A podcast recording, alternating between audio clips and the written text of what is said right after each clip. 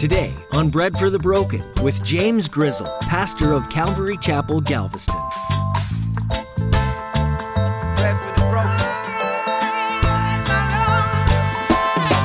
All the ones who are like, I don't want anything to do with God. I'm going to live my life like this. My life is going to be about this. I know there's, yeah, you can keep telling me of how Jesus died on the cross for me and rose from the grave and all this stuff, and he offers all this, you know, freedom from sin and freedom from, you know what, that's all nice, but I'm gonna, I want this. I don't want him. I don't want Jesus. I want this. Well, you know, there is a destination for individuals like that. The message of the gospel is the greatest news that anyone can hear. Because of what Jesus did, anyone can be forgiven of their sins, and they can have eternity in heaven with God. However, there's people out there that are going to hear that message and reject it. Maybe they believe in God, but they have something against Him. In today's message, Pastor James is going to share about people who hear the message of the gospel but choose to reject it. And there's a place that those people will end up as well. Now turn in your Bible to the book of Revelation, chapter 21, as Pastor James continues his message All Things Made New.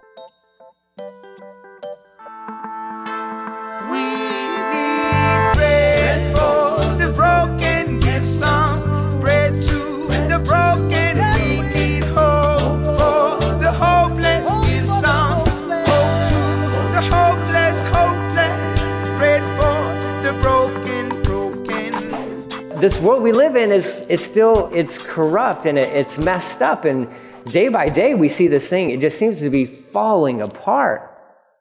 And all our efforts seem to be so futile and just even trying to preserve what this beautiful creation and all that stuff. And because humanity just seems to get it just seems to grow darker and darker and just sin and tragedy it's like a plague upon this planet and it is the Word of God would even say that creation itself is groaning.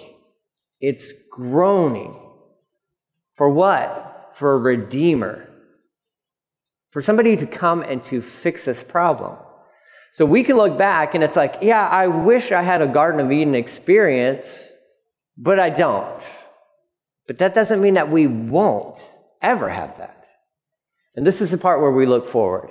So turn to Revelation chapter 21 the end of the book. We actually taught through this book before we started Genesis.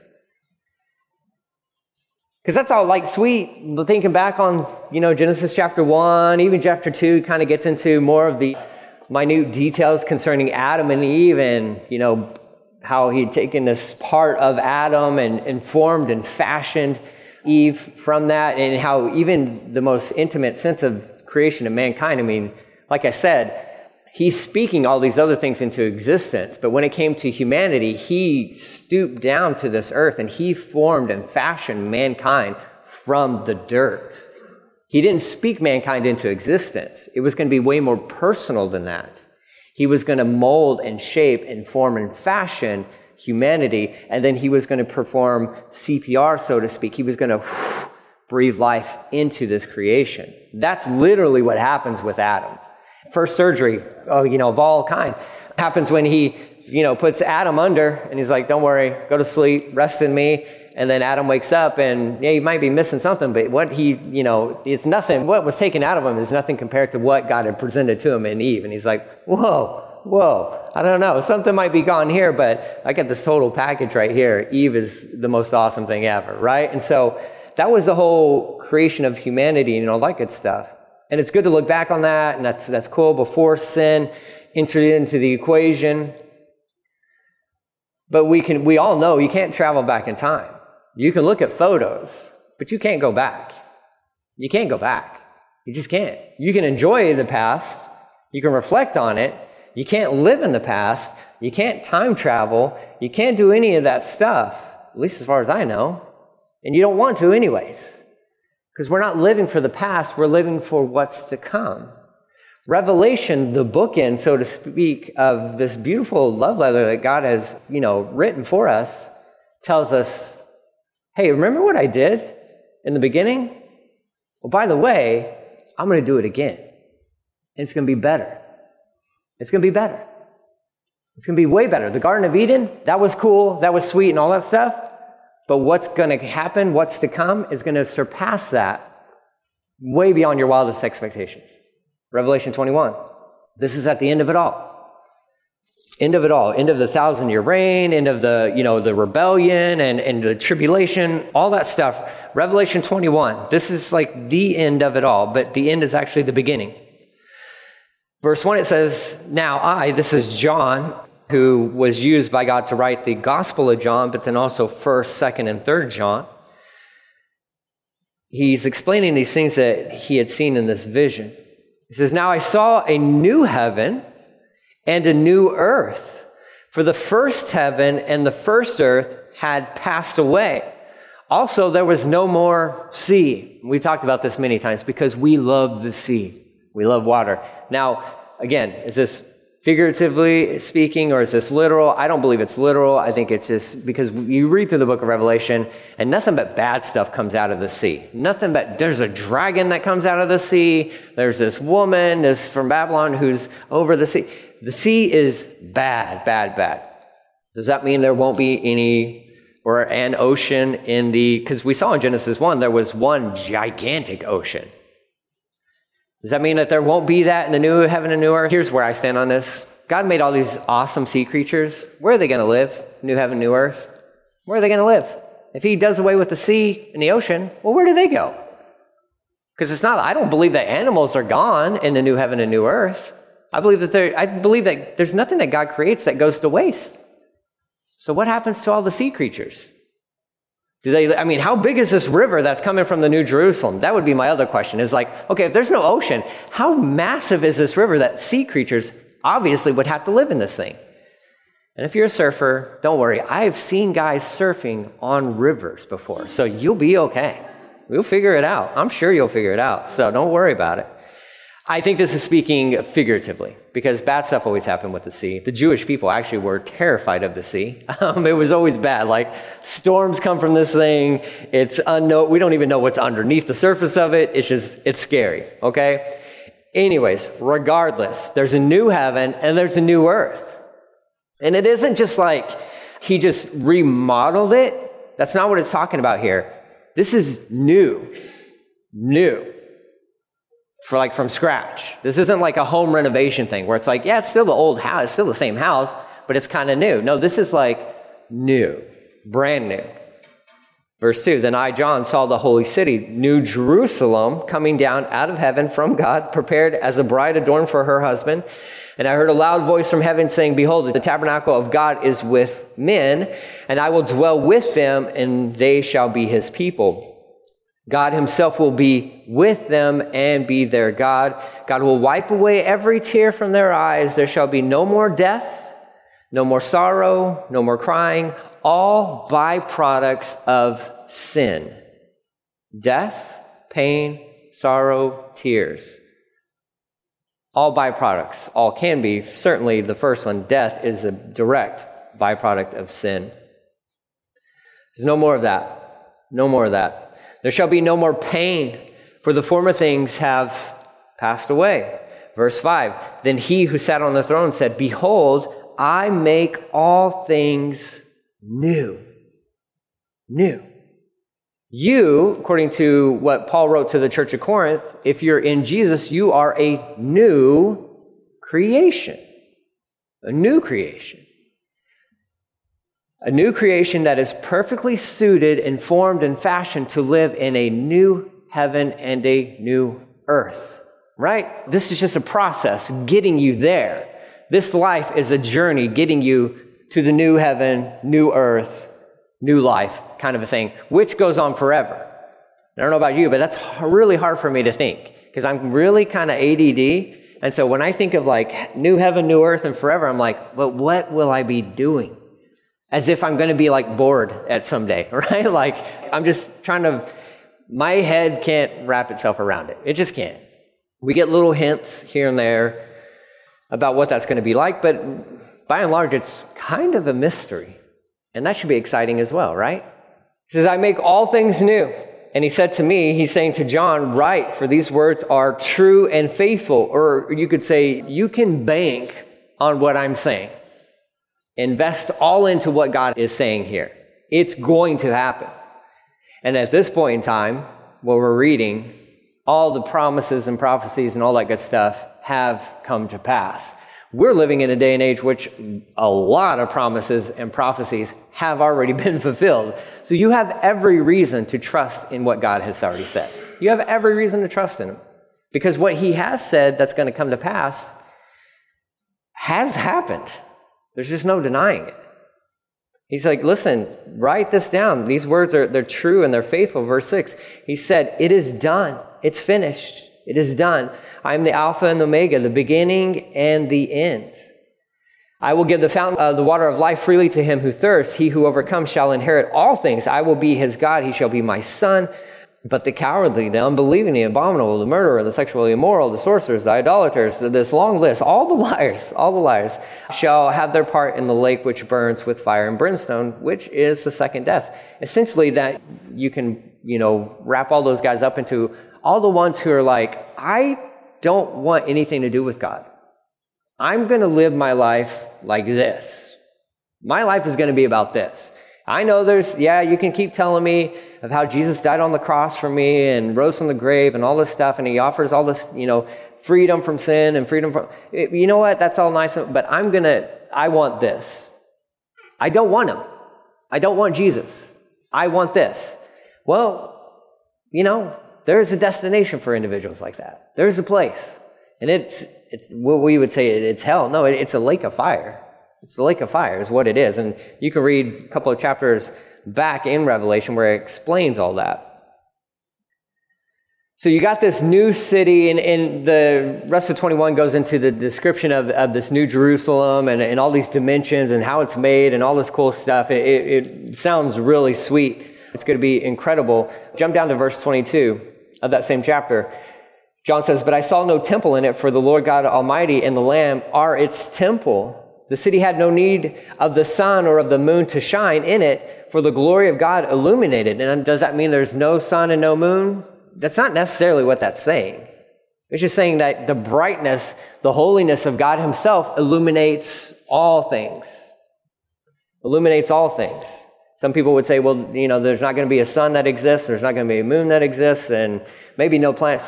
That's, we can't say dogmatically that that's what this is saying. What it's really saying is like, when you got God dwelling on this earth, you better believe it's going to be bright.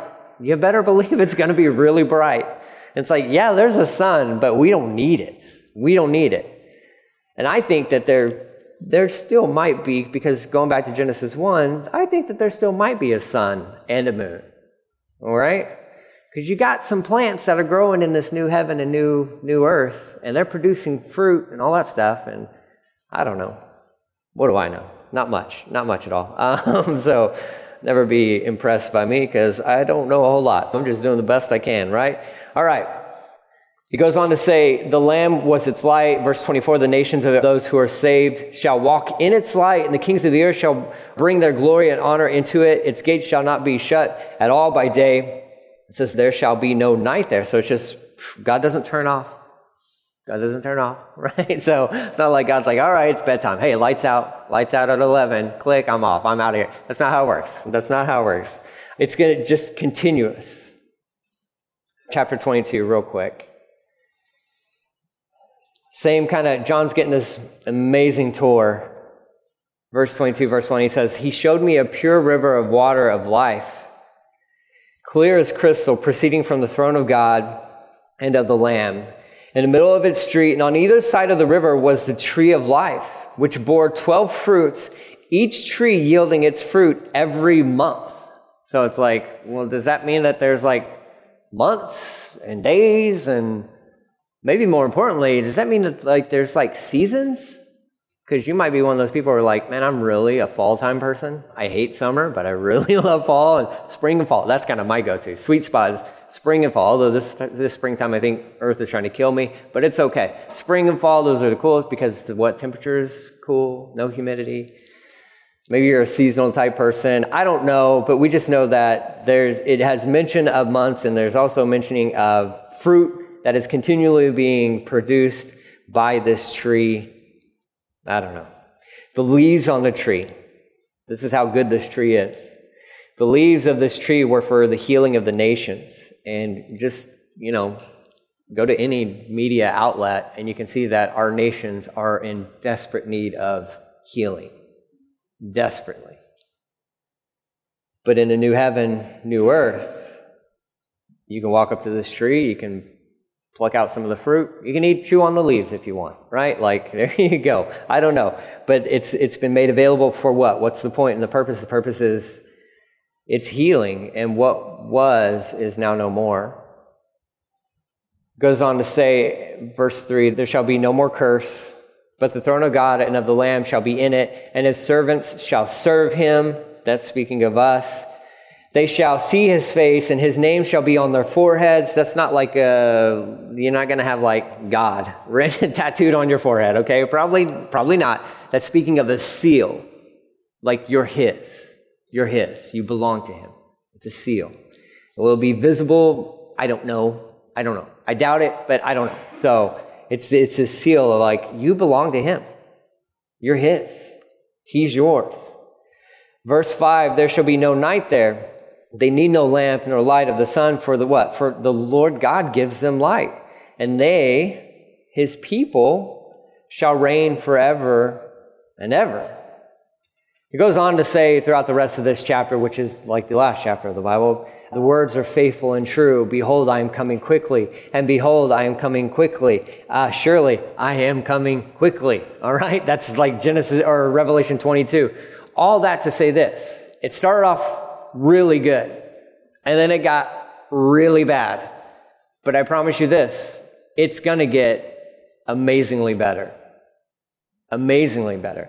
So you can look back, Genesis, really cool, the beginnings of, of human history, beginnings of all that good stuff. But we don't stay there, we don't live there, we keep pressing on. We keep pressing on for a new heaven and a new earth. And that really should stoke some sort of excitement within inside of you. It should. If you're feeling down, you're feeling like, man, this is just life. Life's such a bummer. It's it's so horrible. I mean, like, you can't you can't go anywhere, and you can't look at anything without just seeing sin. Let me remind you of what's to come. Of what's to come. And, and I love this about the Word, and I, I, love this about God. He, he made this beautiful planet and, and the universe and all this stuff. He made it so that we could enjoy it and that we could enjoy Him, and ultimately that, so that we would direct our praise and worship towards Him. He's going to redo the whole thing for what? So that we could be with Him and enjoy Him, His very presence, but also all the cool stuff that He makes. You got streets of gold, gold so pure it's, it's see through. Like you can't get any purer than that. I mean, that's, that's asphalt in heaven. That's concrete in heaven as pure gold. The building, Jerusalem, New Jerusalem, the, you know, the, they see coming down, that's made of like these precious jewels and gems that we would like, that we are killing other people for, or we're abusing poor kids in Africa trying to mine these things out. God's like, I build buildings with those things. Yeah, that's, that's two by fours for me. Giant pearly gate, yeah, made out of one pearl. yeah, I got 12 of those. Like, that's nothing. None of that stuff matters. What matters? Him and you in a relationship. That's what matters. That's what matters. And that's where we're headed. That's where we're headed. So, Genesis is a sweet book. It's an amazing book, and it began so good, and then it ends with the coffin, the death of Joseph. You know, and, and you see it. It's just sin, and it all comes crumbling down. But praise God that that's not where the story ends. That's not where the story ends. We're headed to this new heaven and new earth. And my encouragement to you would be first and foremost, make sure that is your destination. Because like I said, there are two. I wouldn't be I wouldn't be a good pastor if I didn't tell you about the fact that there's two. Yeah, there's a new heaven and new earth, but there's also this thing called lake of fire, which is suffering and eternal separation from God forever. Forever. That's a destination for anybody who says, you know what, I'm good. I'm good. I don't, you know, Jesus, yeah, he might be, you know, he's good for those and maybe he's a crutch for some people and all that stuff, but, you know, for me, I got it out. I'm okay. That's, you're not okay. You're not okay. That's, that's not good. That's not, that's not even logic. That's, that's crazy. There's two destinations Number one, first and foremost, man, make sure that Jesus is your Lord and Savior and that you know where you're headed. And this thing should be stirring up inside of you. This excitement should be stirring up inside of you of like, what's to come. Because John chapter 14, I will always, always, always reference this when we're talking about this. Jesus himself told his disciples, He's, listen, I'm going to leave you guys, but I'm not going on a vacation. I need to leave you guys so that I can start preparing a place for you. Not general, yes, general for all believers, but that wording is actually individual. Speaking of the individual. See, this is how good God knows you, because He formed and fashioned you within, within your mother's womb. So He really gets you. He understands your circuitry and all that stuff. Jesus is like, from, from that moment, He rose from the grave, He ascended to be with the right hand of the Father. He's like not just chilling out next to the Father, He's actively working on a place for you and for myself because He knows you. He says, Listen, I'm going to build this place, make a little room for you in heaven, a little room. You don't need a mansion. It's going to be like a mansion, I guess. You just get, you get to go and dwell in the presence of God. That should be good enough. But God, Jesus is like, no, no, no, no, no. Listen, I'm going to make a place for you. I'm going to make a place for you. So when you get there, you will be blown away. You will be blown away. It's going to far exceed anything that you could have ever hoped for, or even imagine. It just will. You'll get there and be like, How did you know? Oh, who am I asking? What, who am I talking to? Right? Like, of course he knew. I don't even know what all that means, but I know that when Jesus told his disciples, I go to prepare a place for you, he was speaking to the individual. He's speaking to the individual. So that should be an encouragement for all of us. If you're his, he's working right now and he's doing so many things. He's interceding on behalf of you to the Father. I mean, Jesus is always praying for you. He never stops praying for you and he's never stopped preparing this place for you. When it's done, when the Father says, okay, it's good, go get him. Hey, amen. That's going to be an amazing day. But in the meantime, this is what he's actively doing. So be sure that that's your destination, that you have surrendered your life to Jesus, that you have accepted this free gift of salvation. It's not by works, it's not by anything like that. It's just by placing your faith and trust in Him and what He has done. Died on the cross, rose from the grave.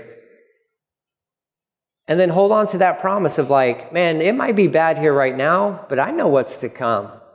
I know what's coming. And I'm living today for that day. I can serve people. I can actually be a benefit to humanity itself today because my eyes are fixed on Him and are fixed on what's to come. You really can, can help people out within this world because this world needs, it needs Christians who are actually Christians, who are actually living like they love Jesus. That's what this world needs. So keep your eyes fixed on Him. Run this race, as Paul would say. And just be excited. Be excited. Christians should be the happiest people in the world. You should be the happiest people in the world, not the saddest people in the world. It's like, why are you bummed out? Why? You know what's coming, right? I just read to you what's coming. You should be excited and you should be telling people, like, man, yeah, this world stinks. I get it. I know. I listen, there's a lot of things happening on this planet that just grieve my heart. They grieve my heart. But I also know that there's a guy named Jesus who's going to come back and he's going to fix all that. He's going to fix it.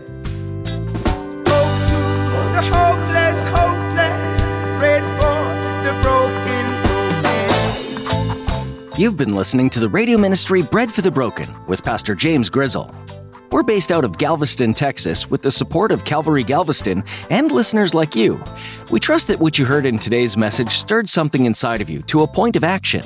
These teachings are meant to help you find hope and new life in Jesus, and that's our heart's desire for you today. If you're in the Galveston area, would you come be a part of what's happening at Calvary Galveston? Our atmosphere is simple, laid back, and uncomplicated.